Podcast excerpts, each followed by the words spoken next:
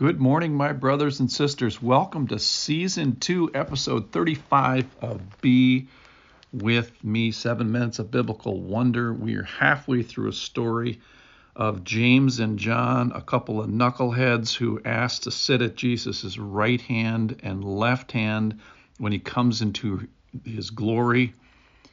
And then he sort of nails them yesterday and talks about the hard cup the troubling cup that Jesus drinks, as well as that they would need to drink. So he kind of silences that uh, argument and sobers everybody up in a big hurry. So then he talks about, a, he corrects the whole thing about what is leadership? What does Christian authority look like? And let's find out here. And Jesus called them to him and said to them, You know that those who are considered rulers of the Gentiles, so this is from Mark chapter 10, verse 42. Those who are considered the rulers of the Gentiles lord it over them, and their great ones exercise authority over them. But it shall not be so among you. But whoever would be great among you must be your servant, your bondservant, doulos.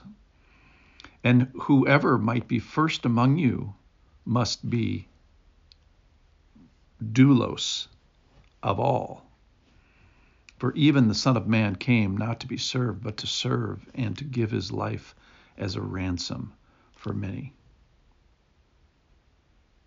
So, we're talking today about leadership, about Christian uh, authority, about what it really means to be a servant in uh, a leader in the body of Christ. So there's a bad example given first, and that's the secular rulers, and he even kind of slams and said those who consider um, those who are considered rulers and how they do bad example, they lord it over, and they exercise this authority, and it's kind of misused and violation, and it's wrong.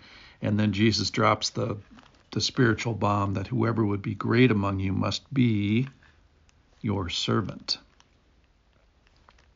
And I think part of the thing that hit me today was uh, the ambition, if you will, or the eagerness is not condemned at all. Like it is a good thing to want to be uh, a good Christian. It is a good thing to want to be a good person in the body of Christ or in the church.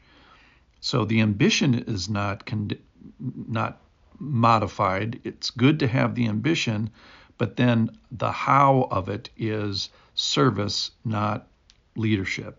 But whoever would be first among you must be the doulos of all, the bondservant of all. So I think we need to go back to where this all starts, and that's in uh, Deuteronomy this is from Deuteronomy chapter 15, and this talks about uh, Israel's cure for poverty.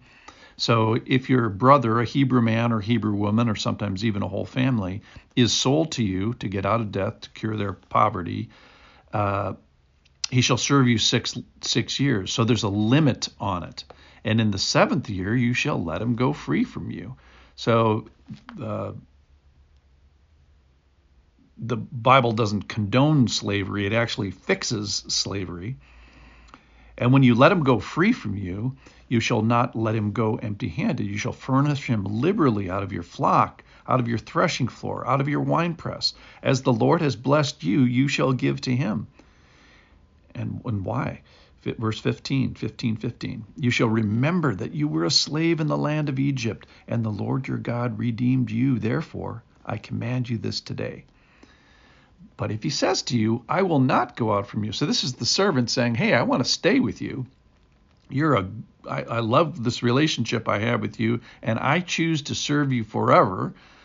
Um, verse 16. But if he says to you, I will not go out from you because he loves you and your household, since he is well off with you, then you shall take an awl, put it through his ear into the door, and he shall be your slave forever, and your female shape slave, you shall do the, do the same. So in here, uh, other than the general condemnation of slavery, the fixing poverty, the provision, the soberness of we were aliens too, so be careful how you treat other people. So the remembering this long term servant, slave, bondservant person uh, chooses to be with his uh, master and has a long term relationship and does it out of freedom and then commits himself to it. So I think that applies and reflects on our passage today, where, uh, but it shall, so I'm reading from back to Mark now, but it shall not be among you, but whoever would be great among you must be your servant, the guy that serves tables.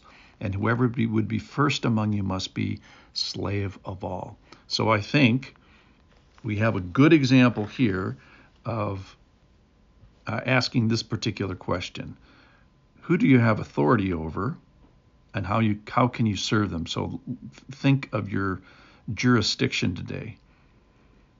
And then the, the other final question I have is Who might you cho- choose to serve today? So let's not be a, a bad example and misuse and violate and do uh, authority wrongly. I think uh, we should choose to serve, and that's how God has arranged his kingdom. So, ladies and gentlemen, will you, along with me, think about who you might serve this day? Great to be with you. I'll see you tomorrow. And tomorrow we're going to look at what ransoming is. See you then.